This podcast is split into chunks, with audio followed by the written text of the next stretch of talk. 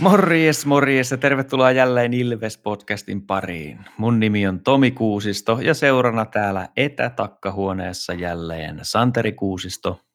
Moro. Ja Markus Kosonen. Morjesta. lisäksi tässä jaksossa tulee myöhemmin vielä esille yllätysvieras.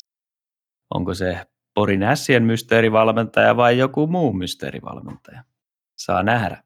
Mutta aloitetaanpas tämä jakso taas perinteiseen tyyliin otteluraporteilla ja ensimmäisenä oli vuorossa Ässät.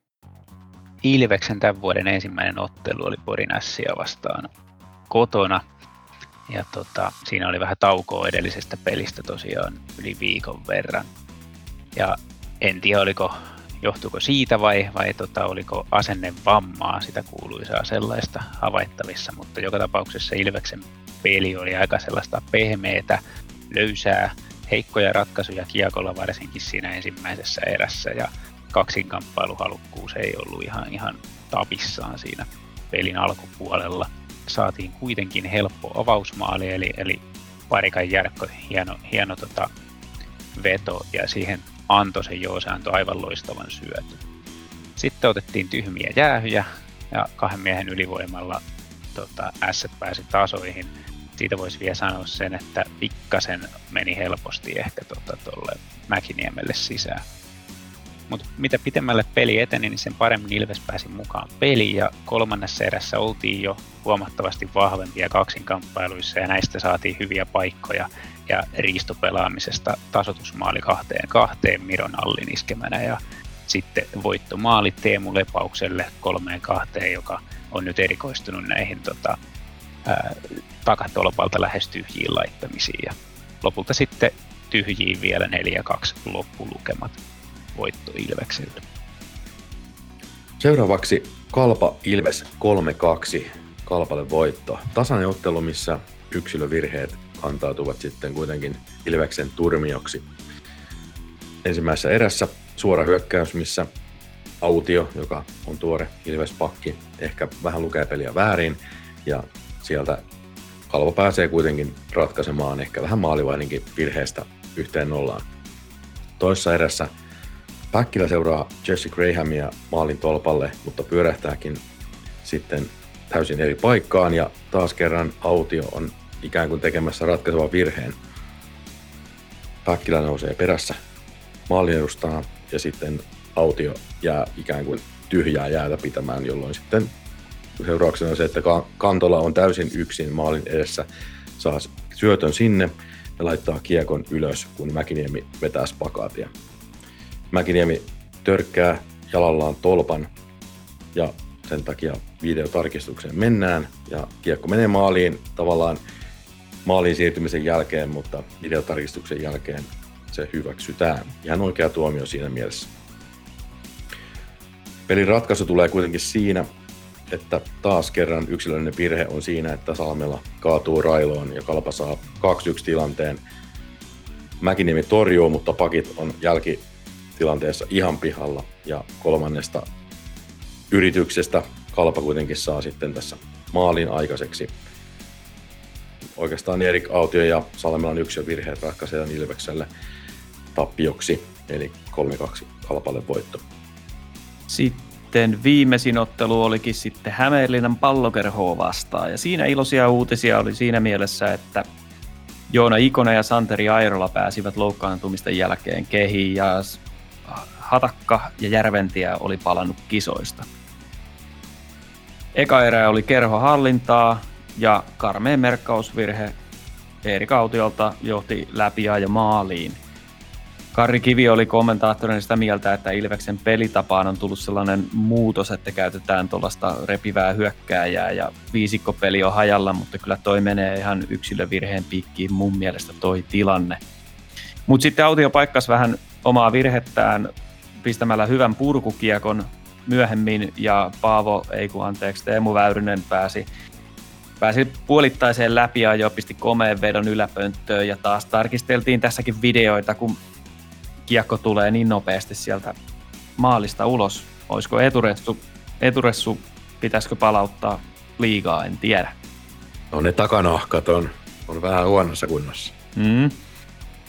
sitten Ilves kun sai ylivoimaa, niin nyt kun meillä oli Maalahti oli pois kokoonpanosta ja muutakin muutoksia tullut, niin herää kysymys, kuka tekee YVllä maalin? No vastaus, Panu hän sen tekee. Ohjas hienosti maalin edestä. Ja, mutta sitten Kerho sai säkällä viivavedon sisään, tai oliko se säkää vai huonoa maalivahtipeliä. Suora, suoraa syötöstä siniviivalta, kun vedetään keskelle maalia, mun mielestä maalivahdin pitäisi ottaa. Kerholla myös toimi tässä pelissä varmaan niin kuin koko kaudellakin ylivoima tosi hienosti. Kontiola pyörittää, pyörittää sen verran hienosti tuota niiden ylivoimaa, että pääsivät siinä johtoon. Mm, Mutta sitten Teemu, kaikki lasketaan, Lepaus teki ehkä kauden hienoimman maalin Kerhon Molarin kautta maalin takaa. Ihan selvästi yrittikin sitä. Ilveksellä on tapana tämmöinen juttu, että kun pelaajia tulee tauon jälkeen takaisin, niin saa heti ää, pääsee pisteen makuun, niin Ikonen teki kimmokkeella sitten ylivoimalla maalin ja Airola sai myös kaksi syöttäriä tässä pelissä. Mutta sitten pelin lopussa kävikin sillä että hallinta siirtyi kerholle ja kauhea mylly Ilveksen päässä ja sitten otettiin vielä jäähykin, niin Laatikainen pisti viivapommin sieltä ensin tolppaa ja sitten ylänur- ylänurkkaan ja olisiko tässäkin Mäkiniemi voinut ottaa sen kiinni, en tiedä. Jatkoajalla sitten hävittiin lukemin 5-4 ja tässä nyt ollaan tilanteessa, että Ilves on 10 ottelun kuntopuntarissa siellä seitsemän. Uutisia. Tässä pari viikon aikana on tullut myös tällaisia tapahtumia, että Aleksi Elorinne on saanut jatkosopparin. On myös ensi kaudella siis joukkueessa. Aika kova juttu, koska nyt meillä on pakistossa taas tämmöinen erittäin luotettava kova nimi. Iso palanen on Ilveksen puolustusta ollut tällä kaudella ja oli viime kaudella ja tulee olemaan ensi kaudellakin Aleksi Elorinne ja tuo sitä kokemuksen tuomaa varmuutta ja johtajuutta tuohon nippuun. Tosi hieno jatkosoppariuutinen. Ehdottomasti. Siis Aleksi Elorinne on niinku just sen tyyppinen pakki, mitä Ilveksen pelityyli tavallaan niinku tarvii, että, että siellä kuitenkin niinku tiedetään, että tulee niinku niitä tilanteita omiin päin, ja Aleksi Elorinne on ju, juuri sellainen, niinku, oliko se nyt Christian Kuuselo, joka mainitsi, että semmoinen sohva tai matto, niin tota, se on just siellä omassa päässä blokkaamassa niitä vetoja, ja sitä me tarvitaan. Ja varsinkin nyt, kun tota Bono on saikulla, niin, niin sitä on tarvittu entistä enemmän. Huonoja uutisia tuli sitten siitä, että sentteriosasto kapenee, kun, tai kapeni, kun Joona Koppanen kutsuttiin takaisin Bostonin organisaatioon Pohjois-Amerikkaan. Mä olin kyllä todella yllättynyt, että tämä tapahtui, koska jos vertaa näihin muihin lähtiöihin, niin en ole pitänyt Koppasta ihan kuitenkaan NHL-tason kaverina, mutta olisiko sitten vaan, että tarvitsivat täytettä sinne AHL-joukkueeseensa? Varmaan näin, ja sitten Koppasella on viimeinen vuosi menossa siitä sen NHL-sopimuksesta, niin halusi sen varmaan sitten Pohjois-Amerikkaan, että pääsevät paremmin seuraamaan, että onko siinä minkäännäköistä aihioa enää tuleville vuosille vai ei. Just näin. Joo, en, en itsekin yllätyin, että, että tota, koppasta kutsutaan sinne, mutta, mutta tietyllä tavalla niin kyllä pitäisi niin kuin, tavallaan koppasen varaan ei voi Ilveksen menestystä laskea, että kyllä siellä pitäisi niin kuin, löytyä muitakin ratkaisuja siihen, että siinä mielessä niin ei voi silleen laittaa sen piikkiin. Vallitsevan tilanteen johdosta on taas siirretty otteluita sinne sun tänne sen verran, että nyt alkaa aika tiukka oleen toi otteluohjelma, kun lähdetään tuosta tammikuun lopusta eteenpäin, niin siellä on pelejä käytännössä joka toinen päivä. Että mm. Kyllä tässä kotiasiakki alkaa olemaan siinä vaiheessa, että piti, piti oikein vaimolle erikseen mainita, että perheeni se kattelee sitten vähän jääkiekkoa tässä. Joo, siinä on 34 peliä 70 päivää. Että kyllä siinä saa olla kisakunto kohillaan itse kullakin ei ainakaan tarvi hirveästi miettiä, millä saadaan sisältöä näihin jaksoihin, että kun otteluraportit vie sen 20 minuuttia. niin, sieltä tulee viikkoja, voi olla kahdeksan peliä varmaan sitten kahdessa viikossa. Niin. Mutta pelaajat tykkää, kun pääsee pelaamaan, eikä tarvitse reenata niin paljon. totta, varmasti. Mutta mä luulen, että sillä on kyllä oikeasti merkitys niin kuin, tota, niin kuin liikan voimasuhteisiin sillä lailla, että, että se on hankalampi kääntää sitten tota, niin kuin kurssia enää siinä vaiheessa, että jos, jos jatkuvasti on peli, niin siinä käytännössä harjoitteet on lähinnä palauttavia, niin tota, sen, sen kannalta, jos peli ei ole kuosissa tuossa tammikuun lopussa, niin sitä on vaikea kääntää sitten siinä pitkän pelirupeaman aikana. Mun mielestä tämä tavallaan tippuu Ilveksen laariin hyvin, että, että se pelitapa on kuitenkin aika selvä kaikille. Et tota, vaikka nyt nämä viimeaikaiset tulokset on vähän ollut sellainen mollivoittoisia, niin luulisi, että Ilves kuitenkin tässä kilpailussa pitkällä jänteellä voittaa. Kyllä mä kanssa siihen uskon ja luotan. Siihen luotamme ja tuota, luotamme myös siihen, että meidän tämän jakson vieraamme voi tuoda sellaista sisältöä, että kuulijakin arvostaa. Ja tuota, sellainen hahmo tuolta Hämeenlinnan suunnalta on nyt päässyt äänitykseen mukaan kuin Kasperi Honkala, morjesta. Morjesta, morjesta. Kiva päästä mukaan. Kuka sä oot ja mitä sä noin niin teet?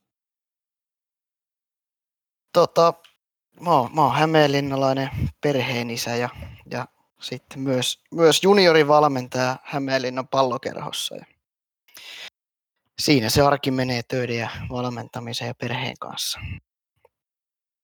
Ja tuota, aika pitkään oot vissiin valmennellut.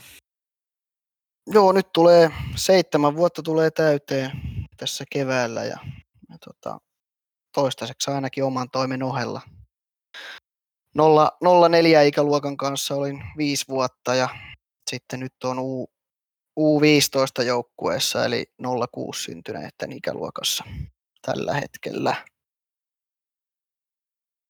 Se on tota, ää, toi jäätävä kokemus tuosta hommasta, niin on yksi asia ja sitten toinen asia on se, että olet tuollaisessa organisaatiossa kuin HPK, joka liikapuolella niin kun on ainakin näitä malliorganisaatioita, että paljon pienemmillä budjeteilla ja eväillä niin otetaan mestaruuksia ja pärjätään. Niin todella mielenkiintoista kuulla ajatuksia tästä valmennuspuolesta myös, miten teillä nämä hommat tehdään. Olisiko sulla Markus avaus kysymys tähän, että saadaan keskustelu käyntiin? No ilman muuta on. Se tietysti niin kuin Ilves kohtasi juuri kotonaan HPK ja tappio sieltä tuli, niin, niin tota, HPK on tietysti alkukausi ollut vähän vaikea, että hallitseva on mestari, mutta tulokset tällä hetkellä taulukossa ei oikein niin kuin vastaa sitä, niin miten näet tällä hetkellä niin tuon esimerkiksi viimeisimmän pelin, että millä eväin tavallaan HPK Ilves, Ilveksen peittosi? No mun mielestä tavallaan ehkä se nyt näkyy tietenkin se, että, että Laatikainen teki paluu ja sai tavallaan HPK-vahvistuksia sinne peräpäähän ja sitten toki vielä Laatikaisen tasatus siinä pelin lopussa, mutta ehkä myös pelistä, peliä jos miettii, niin tavallaan miettii Ilvestä ja minkälainen, minkälainen joukko ja erittäin nopea, että ainakin siinä ekassa erässä varsinkin, niin HPK saa aika hyvin jarrutettua sitä Ilveksen peliä ja sitten toki myös viimeisessä erässä myös sitä tavallaan niin kuin Ilveksen aseita. Ehkä siinä semmoista pari, pari asiaa, mikä nousi mieleen tuossa. Joo, pistin itsekin merkille tuon, että ekassa erässä Ilves ei oikein tahtonut saada konetta käyntiin ollenkaan, kun kerho puolusti sitä keskialuetta niin hyvin. Onko sulla heittää joku tipsi, että mitä Ilveksen kannattaisi tehdä paremmin ensi kerralla siinä, että pääsisi siitä keskialueen trapista yli? No en mä tiedä, vaikea sanoa nyt tästä suoraan, mutta ehkä, ehkä tavallaan semmoinen, että tavallaan pitäisi saada ne hyökkäjät vauhdilla sinne päätyä, että jos ei sitä saada hyökkäys sinne viivaa ylitettyä kiekolla, niin sitten, sitten kun sitä kiekkoa toimitetaan syviin, niin sitten pitäisi olla 1-2 hyökkää varmaan kovalla vauhdilla menossa sinne päätyy ja sitä kautta hakea ne kiekot ja se kontrolli sitten hyökkäysalueelle. Joo, vähän kävelyksään se nyt tuntui menevän siinä alkuun. Niin vauhtia varmaan vaan lisää. Tuossa viitattiin jo tähän, että Ilveksellä on kauheasti vauhtia ja näin, niin miten tota noin, niin sä näet Kassu ton pelitavan merkityksen ja, ja miten, se, miten lähdetään sitä rakentaa, jos sulla on tietynlainen pelaajamateriaali, että rakennetaanko, kumpi tulee ensin, niin kuin pelaajista lähtee pelitapa vai onko pelitapa ensin ja sitten sitä istutetaan kelle tahansa. No itsellä ei ole kokemusta niin liikatasolta lähimainkaan et, ja tota, junioripuolelta vaan, mutta tota, kyllä mä, mä veikkaan, että siinä on aika monta, monta erilaista tapaa ja voi olla, että organisaatioiden sisälläkin se voi vaihtua niin kuin kausittain, että et, et, tota, et molempia tai monen, monenlaisia erilaisia lähtökohtia on, että joko niin, että tavallaan sattuu tulee tietynlaisia so, sopimuspelaajia, tietynlaisia pelaajia ja sitten mietitään sitä pelitapaa, mutta, mutta kyllä ainakin HPKssa niin kuin koko organisaationa niin on, on tietynlaiset asiat tärkeinä, koetaan tärkeinä siinä, siinä pelissä ja, ja sitten veikkaan, että ne pelaajat tavallaan halutaan tiettyjä asioita tekemään siinä pelissä ja sitä kautta se pelitapakin muodostuu sitten. Tuo Ilveksi on ollut niin kuin, varsinkin nyt Myrrän aikakaudella, niin jotenkin tämmöiset niin arvot on aina toistunut siellä niin kuin, tota, puheessa ja, ja tavallaan sitä, sitä kautta niin kuin, pystytään niin kuin, kontrolloimaan sitä pelitapaa. Niin, että milla, millaisia arvoja sä näet, että OPKssa olisi varsinkin tässä kohtaa, kun on mestaruus tavallaan takana, että millaisia arvoja siellä on ollut silloin? Joo, siis kyllähän se totta kai jos miettii nyt HPKta, niin puhutaan HPK-laisuudesta ja, ja tota, mit, mitä se sitten on. Se on semmoista yhteisöllisyyttä ja tavallaan avoimuus, rehellisyys, tämmöisiä kautta, kun mietitään ei pelkkä suorastaan, suorastaan suoraan pelitapaan liittyviä, mutta, mutta kyllä mä ainakin koen, että yksi semmoinen niin HPK etu, kilpailuetu voisiko sanoa, niin on se tavallaan yhtenäisyys, yhteisöllisyys, mistä haetaan, että se ei ole pelkästään liika ja sitten juniorit perässä, vaan niitä, niistä asioista keskustellaan myös yhdessä. Ja myös se on ollut kiva huomata, että, että tavallaan niin kuin liikapuoli osallistuu toimintaan ja valmentajien kehittämiseen ja niistä asioista keskustellaan ja niistä puhutaan avoimesti myös, että mitä tavallaan esimerkiksi liikavalmennus tekee arjessa ja minkälaiset asiat ne kokee tärkeäksi ja tavallaan pääsee mukaan siihen, tietää tavallaan kokee semmoista yhteisöllisyyden tunnetta siitä, että juniorit, juniorit tota, ja valmentajat on mukana siinä työssä yhteisen hyvän eteen. Nyt toi kuulostaa ihan siltä, mitä itse kun valmennan ää, tota, lasten jalkapalloa, niin Ilveksessä, niin sitten sitä puhutaan paljon tästä Ilves-perheestä, että se on ihan yksi kolmesta isosta teesistä, mitä tässä Junnu-valmennuksessa puhutaan, että puhutaan ihan pelillisistä asioistakin, pelinopeudesta ja sun muuta, mutta yksi kolmesta peruspilarista on tämä, että kaikkien pitäisi tuntea olevansa osa Ilves-perhettä.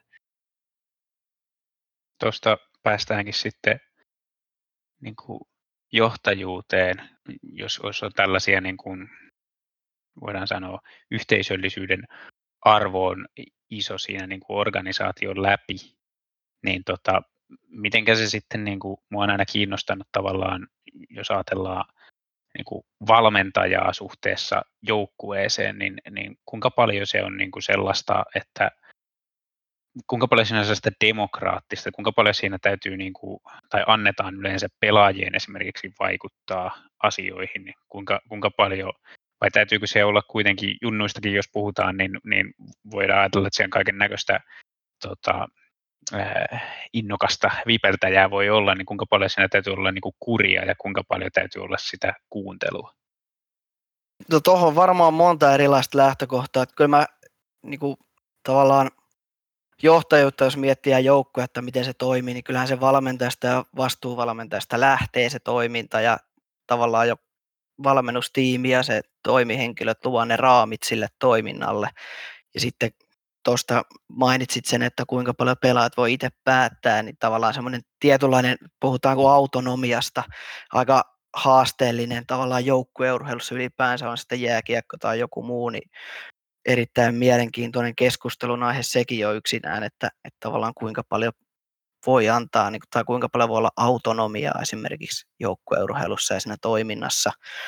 Mutta että johtajuudesta ylipäänsä, niin, niin tietyllä tapaa ei ole mikään klisee, että, että organisaatiossa, nyt jos puhun vain yhdestä joukkueesta tässä kohtaa, niin se on, se on valmennushuolto, toimihenkilöt, mitkä siihen muut liittyy, niin kaikilla pitää olla pelimerkit selvät, oma rooli, mitkä on vastuut ja mitä tehdään. Sitten myös tavallaan osallistaa ne pelaajat. Jos omaa, omaa tota valmentamista mietitään joukkuetta, niin puhutaan junioreista, jotka on 14-15-vuotiaita, niin yhtä lailla pitää olla selkeää myös niille se, että ja sitten tavallaan se, se ajatus siihen, että pelaajilla on mahdollisimman selkeää se oleminen, että ei niiden tarvitse miettiä, että, että milloin tullaan hallille ja koska mä voin erkata mailat ja, ja tota, missä on huoltokoppia, mistä saa vettä ja, ja kuka, kuka tota, hoitaa pelipaidat ja niin edelleen, vaan tavallaan se tietynlainen selkeys pitää olla kaikessa toiminnassa. Ja sitten tietysti nykyään, jos miettii valmentamista ylipäänsä tai valmentajuutta, niin, niin se on aika vaativaa tietyllä tapaa. Pitää olla monen, monenlaista osaamista ja asiantuntijuutta siihen ja sitten myös sitä kautta ehkä tuoda ja luoda semmoista auktoriteettia ja luottamusta luoda niihin pelaajiin.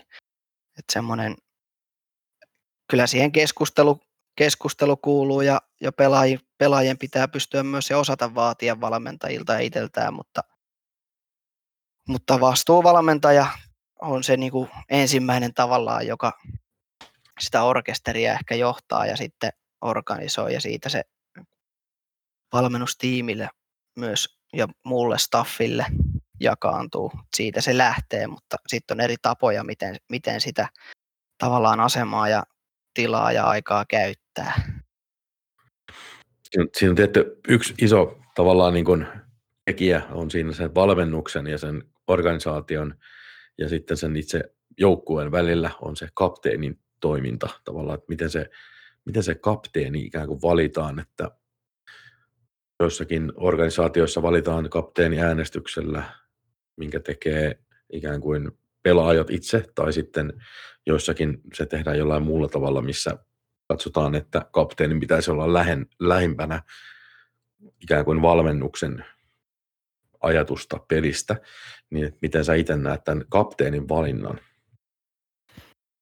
Siinäkin varmaan vähän, vähän ero joukkuetta ja iän mukaan, että mistä juniori, juniori tai onko ammatti vai muuta, mutta itsellä on ollut ainakin tähän asti tähän asti tässä niin kuin C-ikäisinä nykyisiä U15, U16 ikäisiä, niin on, on ollut kapteeniäänestyt pelaajat on saanut vaikuttaa siihen ja antaa oman mielipiteensä, mutta itse on ainakin esimerkiksi tällä kaudella niin kerroin, että valmentajat loppukädessä on ne, jotka sen valitsee. Että, mutta, mutta yleensä ne on kyllä, tai ainakin itsellä on mennyt tähän asti kaikki silleen, että, että ei ole mitään eroavaisuuksia tullut niin kuin joukkueen sisältä siinä äänestyksessä verrattuna siihen, mitä valmennus on nähnyt sen, mikä se kapteenisto tulee olemaan. Miten sä itse näet ton, niin että mikä on tavallaan valmentajan asemasta niin kapteenin kanssa tavallaan se suurin asia, mikä, mikä on hyväksi? No aika, aika silleen itse näen sen, että se vähän pitää olla varovainenkin myös tietyllä tapaa, että varsinkin ehkä tässä vaiheessa nyt, kun oma, oma joukko, jossa nykyään on, niin ne rupeaa lähestyä semmoista niin kuin, tavallaan kilpavaihetta, että tietyllä tapaa ollaan menossa sitä polkua kohti sitä kilpaurheilua ja, ja tavallaan ollaan jo pikkusen vanhempia, niin, niin siinä pitää tietyllä tapaa olla aika varovainen sen, että miten, miten käsittelee sitä kapteeniutta myös niin kuin valmentajan näkökulmasta ja joukkueen edessä. Että et tavallaan siinä ei voi, voi tavallaan, se on klassikko esimerkki, että, että kapteeni tai kapteenistosta joku henkilö, jäsen tulee kertoon, kertoo jotain asiaa valmennukselle, tämmöiset asiat ei toimi tällä hetkellä, että nyt, nyt tarvii jeesiä sitten siltä seisomalta marssitaan sinne pelaajien pukukoppiin ja ja tota, pistetään homma, homma seis ja annetaan palaute, niin sehän on ihan sama asia kuin heittäisi kapteenista pussin eteen, että se on vähän semmoista nuoralla tanssimista tietyllä tapaa, että me saadaan se niin sanottu etu siitä kapteeniston ja valmentajan välisestä keskustelusta vietyä sinne pelaajiin, mutta sekin on varmasti kiinni siitä, minkälainen se kapteeni on ja minkälainen se kapteenisto on. Et monet, mm. monet, monet kapteenit ei välttämättä ole semmoisia, jotka on äänessä, vaan on sitten jäällä semmoisia esimerkkejä, johon joukkue ja pelaajat pystyy luottamaan kuin vuoreen ja monet on sitten taas toisinpäin, että puhuu paljon ja on äänessä reeneissä ja pelissä ja sitten pukukopissa erätauloja ja muuta, mutta se ehkä vähän muovaantuu aina siitä, minkälainen se kapteenisto on.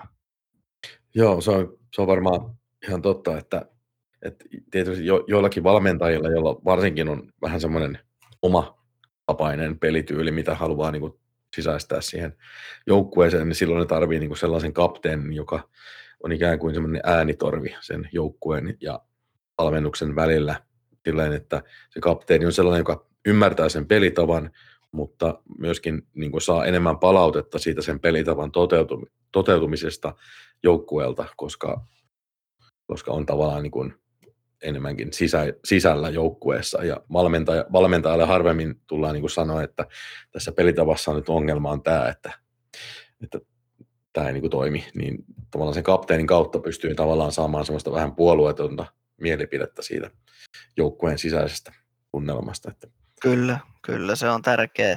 tärkeä. Se on tietysti hieno asia, että tavallaan kun niitä tilanteita tulee, että, että tavallaan kapteenin kautta tulee sana joukkueesta, että, että tämmöisiä ja tämmöisiä asioita nämä mietityttää, että mitä voitaisiin tehdä. Ja sitten toisaalta näen sen myös niin, että toinen, toinen kolikon puoli on se, että, että mun mielestä pitäisi pystyä yksittäisen pelaajan myös lähestyä valmentaja, jos hänellä on jotain asiaa tai kysyttävää tai, tai ei näe jotain, jotain asiaa niin kuin samalla tavalla, niin että yksittäisen pelaajankin pitäisi pystyä tuomaan se oma mielipide tai kysymys valmentajille, että tavallaan se luottamus pelaaja valmentajan välillä on niin kova, että niistä pystyy keskustelemaan ja myös niin kuin pelaaja pystyy avaamaan suunsa vaikeilla hetkillä.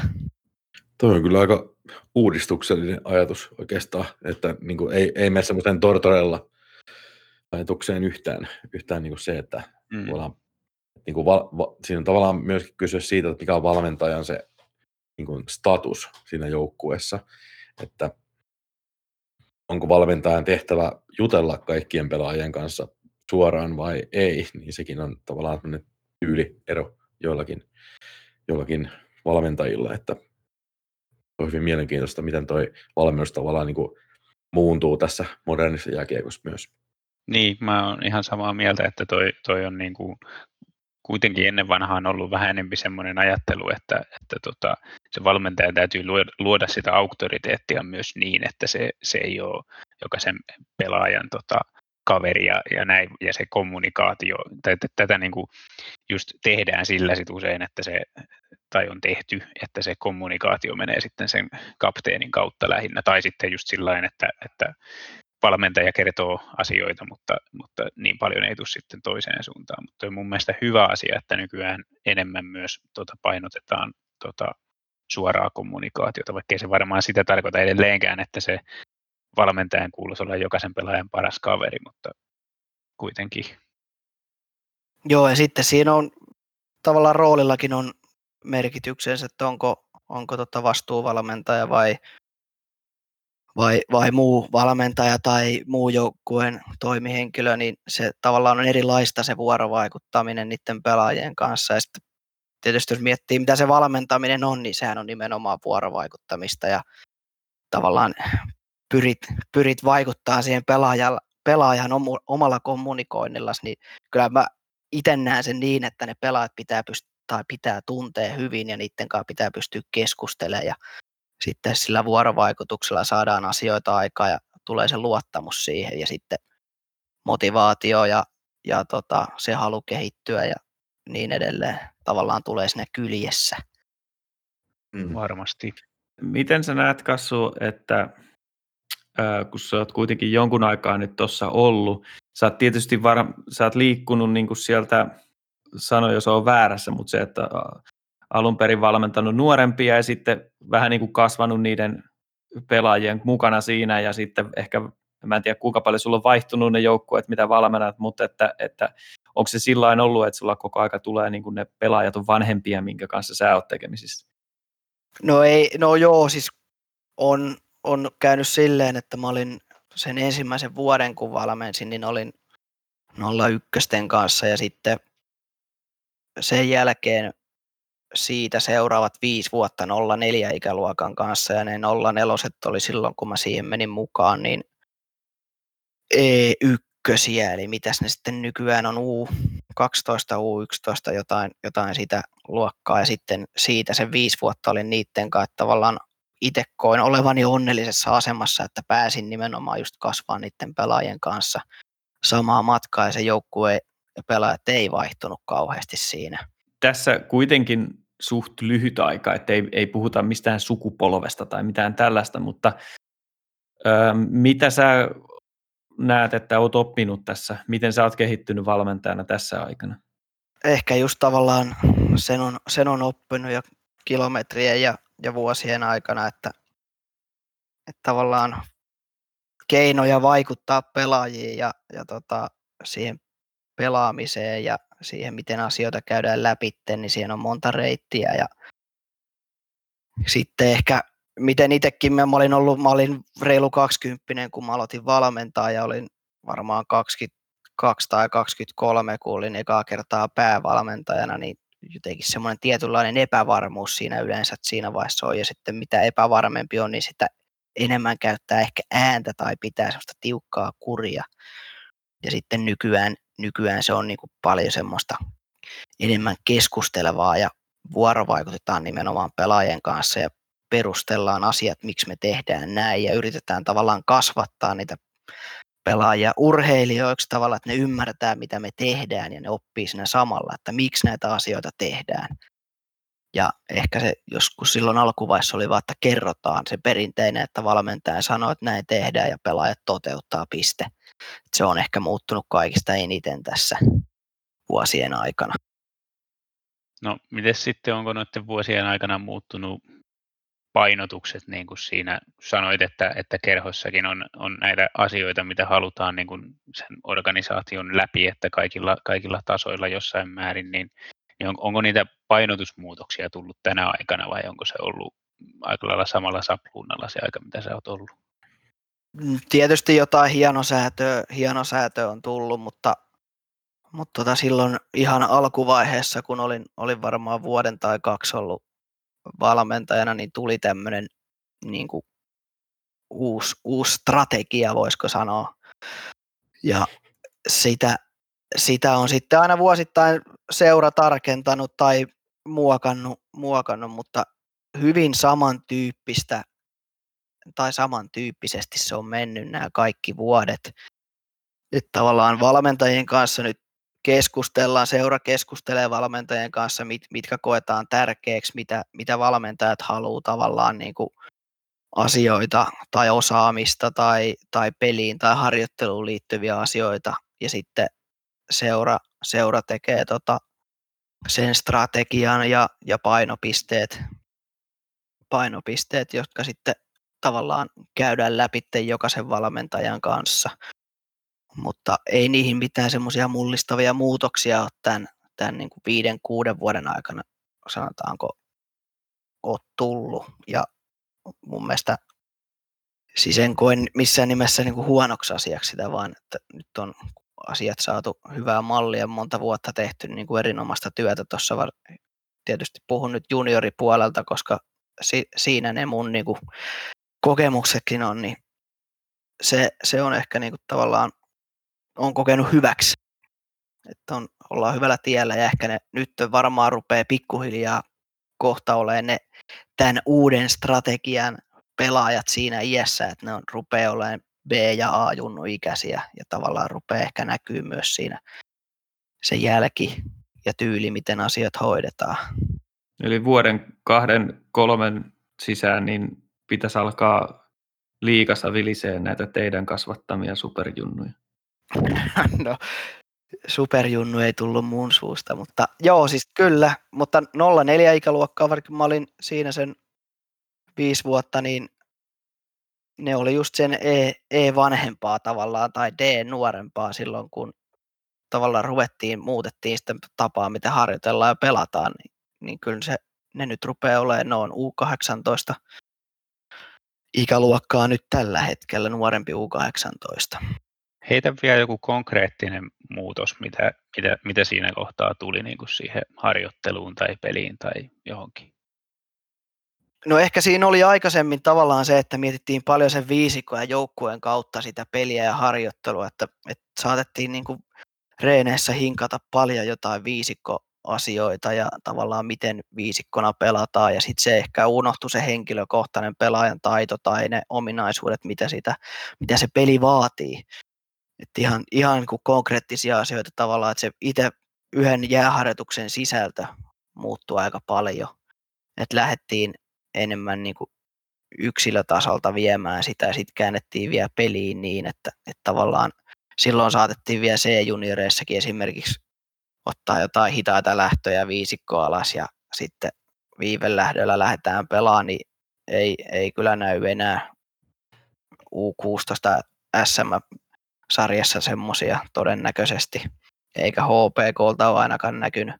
Se on semmoista nopeata käännetään nopeasti ja yritetään päästä nopeasti hyökkää, että mitä enemmän meillä on kiekkoja, mitä enemmän hyökätään niin, ja mitä nopeammin ristetään kiekko, niin sen vähemmän vastustajan on todennäköisempää tehdä se maali. Eli, eli kiekko on vallan väline ja me halutaan pitää se meille ja me halutaan saada se nopeasti vastustajan pääty ja sitten jos me menetetään sen, niin pyritään mahdollisimman nopeeseen riistoon. Mulla, mulla on tähän oikeastaan sille itse on viettänyt Hakametsässä nuoruuteni vuodet niin eri joukkueissa ja tota, se, mikä haluan sanoa tähän niin kuin valmennuksellisesti, on se, että äh, huolimatta siitä, mikä on tavallaan ollut joukkueen päävalmentaja tai apuvalmentaja tai näin, niin sitten aina niin kuin ollessani Ilveksessä tai KVssa, niin siellä on ollut aina se Heino Pulli tai, tai sitten siellä on niin kuin Lasse Oksanen tai joku muu vastaava tämmöinen, joka niin kuin käy seuraamassa niitä treenejä.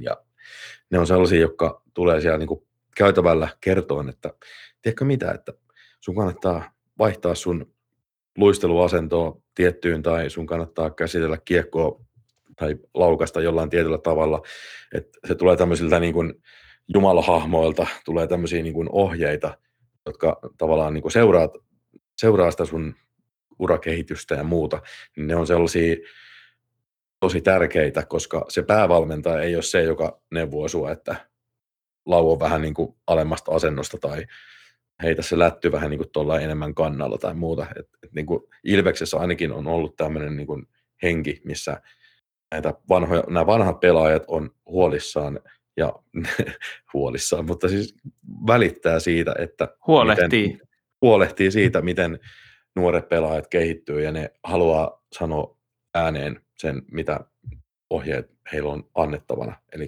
tavallaan semmoinen niin kulttuuri siinä, että pelaajia kehitetään, niin siinä on tavallaan niitä valmentajia on oikeasti hirveä määrä, mutta niillä on vähän niin kuin erilaisia painotuksia ja sitten tämmöiset niin kuin Lasse Oksaset voi niin kuin sanoa jonkun yhden tietyn teknisen asian ja se ihan varmasti menee päätyyn.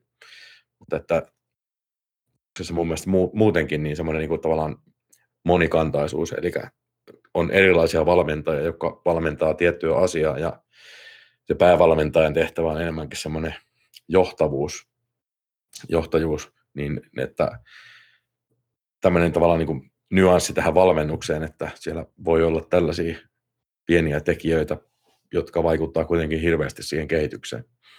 Mitä mieltä olet siitä niin kuin HPK-suhteen? Niin, että löytyykö tämmöistä samanlaista kulttuuria tai tai hahmoja hallilta. Niin, kyllä, kyllä. Mä, mä itse asiassa niin ollut, ollut HPK kotiottelun alla haistelemassa tunnelmaa siellä pelaajakäytävällä ja mä oon huomannut, että siellä on semmoinen hyvin, hyvinkin tota energinen, nuorekas meininki, mutta siellä ei niinku ole kyllä semmoisia niinku HPK-legendoja luomassa sitä, vaan se on jostain muusta.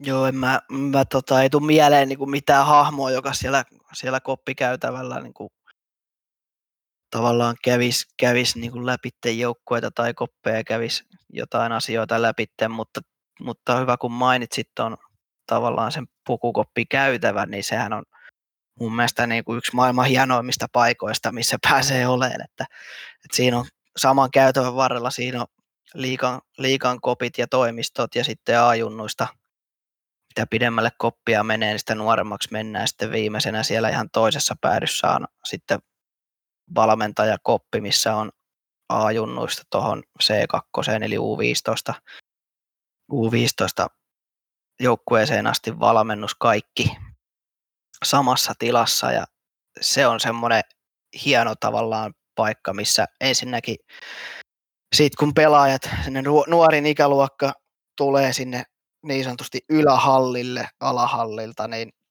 niin tota, kaikki tervehtii toisiaan ja, ja tavallaan siellä niin kuin pääsee viikoittain ja päivittäin näkee niitä liikapelaajia ja A-pelaajia, siellä on kopit auki ja tavallaan näkee, mitä siellä tapahtuu ja, ja tavallaan se on semmoinen tietynlainen perhe, missä ollaan ja eletään ja, ja tavallaan ehkä sitä kautta tulee. Sitten on myös noista, puhuit niistä hahmoista, että voi sanoa jotain pikkuknoppeja sieltä täältä, niin, niin, niin nyt ei ole toki koronan vuoksi kauheasti sekoiteltu mitään, se on kauhean tarkkaa, mitä, miten toimitaan hallilla, mutta viime, viime tai toissa kaudella oli muun muassa semmoinen, että nämä liiga, HPK-liigapelaajat kävi eri ikäluokissa. Yksi, yksi, kaksi tai kolme pelaajaa kävi niiden jäillä ja oli niiden pelaajien kanssa ja tavallaan antoi tippejä ja pääsi pelaamaan niiden kanssa ja tavallaan sieltä kautta, että kyllä se yritetään tavallaan saada se osaaminen ja, ja se niin kuin ammattitaito ja ne, se niin kuin, me saadaan se sinne niin kuin alimpaan ikäluokkaan asti tavallaan se toiminta, että ne pääsee näkemään sitä lähelle ja pääsee näkemään niitä omia idoleita ja sitä kautta ehkä myös saamaan jotain tipsejä sitten vanhemmat juniorit myös. Tuo on tosi loistava. Nyt vielä, jos palataan siihen, että, että se oot kuitenkin Kassu ollut, ollut tota sen seitsemän vuotta siinä ja tänä aikana käsittääkseni olet kuitenkin muutakin, muutakin kiekkoa seurannut kuin vain omia itse vetämiä reenejä, niin tota, minkälainen niin kun, ajatus, näkemys sulla on tuosta pelin kehittymisestä? Itsekin mainitsit sen, kuinka, kuinka siellä junnuissakin on ja, tota, lakattu ottamassa niitä volttilähtöjä omasta päästä ja sen sijaan yritetään, yritetään tota, mennä nopeasti ylöspäin ja, ja tota, riistään kiekkoa ja päästään äkkiä hyökkäysalueelle. Niin näetkö jotain niin kuin kehityssuuntaa niin kuin vielä tästä eteenpäin tai onko sulla niin kuin mitään, mitään tota, ajatusta siitä, että, että mitä, mitä voisi olla seuraavaksi tulossa. Sieltä junnuistahan ne varmaan jossain määrin lähtee aina ne muutokset, niin onko, niin kuin, onko, onko mitään hajua tästä? No ei ole kristallipalloa, mutta, mutta nykyään jo vanha keskustelu, että pelaajat ja peli nopeutuu, niin edelleen jatkuu, mutta ehkä semmoinen mielenkiintoinen, että kuinka pitkään ja mitä se tuo tavallaan sääntömuutokset myös ohjaa paljon sitä, että mihin se peli menee, että minkälaista siitä tulee. Että, että itse koen niin kuin myös paljon keskustelua herättäneet niin kuin päähän kohdistuneet on yksi semmoinen asia ja loukkaantumiset, niin niitä jos lähdetään vielä tavallaan lisää perkaa ja yritetään tehdä siitä turvallista ja niin kuin riskitöntä sitä pelaamista, niin se tulee näyttelee myös aika paljon tai iso roolia siinä, että mihin, mihin laji menee. Mutta mut tota, taitavampia. Tulee koko ajan pelaajista ja nopeampia ja sitten se harjoittelu on niin kuin tavallaan saatava määrä tietoa, mikä tulee ja mikä on mahdollista niin kuin tavallaan ottaa, niin jos mietitään, että eihän se nyt vieläkään varmasti yhdelläkään organisaatiolla ole, ole niin hyvä ja tavallaan niin mintissä kuin voi olla niin kuin optimaalisesti, vaan se koko ajan kehittyy se, että pelaat nopeammin ja aikaisemmin tavallaan niin kuin tulee nopeammaksi ja taitavammaksi ja niitä asioita saadaan siihen peliin ja pelaajaan. Niin, niin mielenkiintoista nähdä, mihin se vie ton pelin, mutta, mutta hurjaa vauhtia ja tavallaan se todennäköisesti tulee niin kuin näkyy myös vielä jatkossakin se, että joukkueet ja organisaatiot ja tietysti vielä jos miettii kansainvälisesti, niin tulee lisää maita myös. Toi on jännä juttu, kun puhut siitä, että pelaajat on koko aika nopeampia ja taitavampia. Näinhän sitä jatkuvasti puhutaan. Ja silti puhutaan siitä, että kuinka liikaa on huono, huono sarja ja huononee vaan koko aika ja näin päin pois. Eikö tästä voisi vetää sellaisen johtopäätöksen, että jos pelaajat on koko aika parempia, niin liikassa pelataan nyt parempaa kiekkoa kuin 10-20 vuotta sitten, ja se paranee koko aika.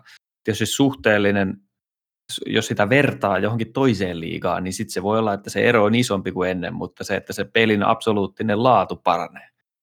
No joo, kyllä mä, jos miet, no se on just, että onko liiga kova verrattuna muihin, niin se on, se on eri juttu, mutta kyllä mä näen, että se niin kuin tavallaan jääkiekon laatu on kasvanut ihan varmasti. No niin, hyvä. Ei auta valittaa. Kuulee liikaa sitä valitusta, että liikaa on huono tason. No joo, ja onhan siinä varmasti erilaisia näkemyksiä. Nyt varsinkin kun oli Junnujen MM-kisat, niin paljon herätti keskustelua se, että kun kaikki Suomen joukkueen pelaajat käytännössä oli liikapelaajia ja muissa ne on paljolti junnu, junnusarjojen tuotteita, niin, tai junnusarjoissa pelaavat vielä, niin mielenkiintoinen niin kuin yksittäinen asia. Tämä on...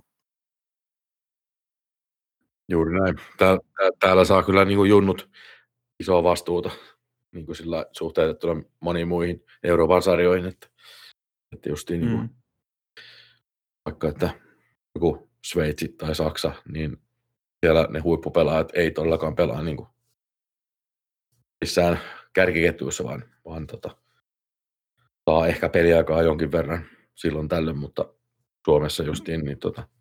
Mä näen sen vahvuutena. Mä näen, kyllä, on, kyllä mäkin. mäkin.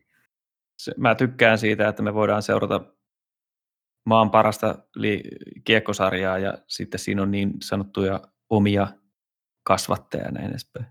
Niin siis voisi olla niin, että tavallaan ne pelaajat, jotka on siinä tavallaan Suomen mittakaavassa siinä kärjessä, jotka pääsee sinne, niin kyllä se varmaan niin kuin palvelee niitä ainakin sille, että ne pääsee nopeammin sinne ja ne pääsee sinne ammattilaisuuteen ja muuhun, mutta ehkä jos miettii tavallaan sitten sitä massaa ja mitä, mitä voisi tehdä toisin tai olisiko lisää pelaajia tai, tai laatua sillä, että vaikka U20 SM-sarja olisi olisi niin kuin kovempi tasoinen.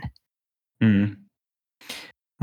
Että saataisiin tätä keskustelua tästä vähän niin kuin maaliin suuntaan, niin mulla olisi pari tällaista nopeata tähän, että vielä, että tota noin, niin mitä voittaminen merkitsee sulle valmentajana? Kuinka tärkeää sun on, sulle on, että sun joukkue voittaa jääkiekkootteluita? No on toki tärkeää.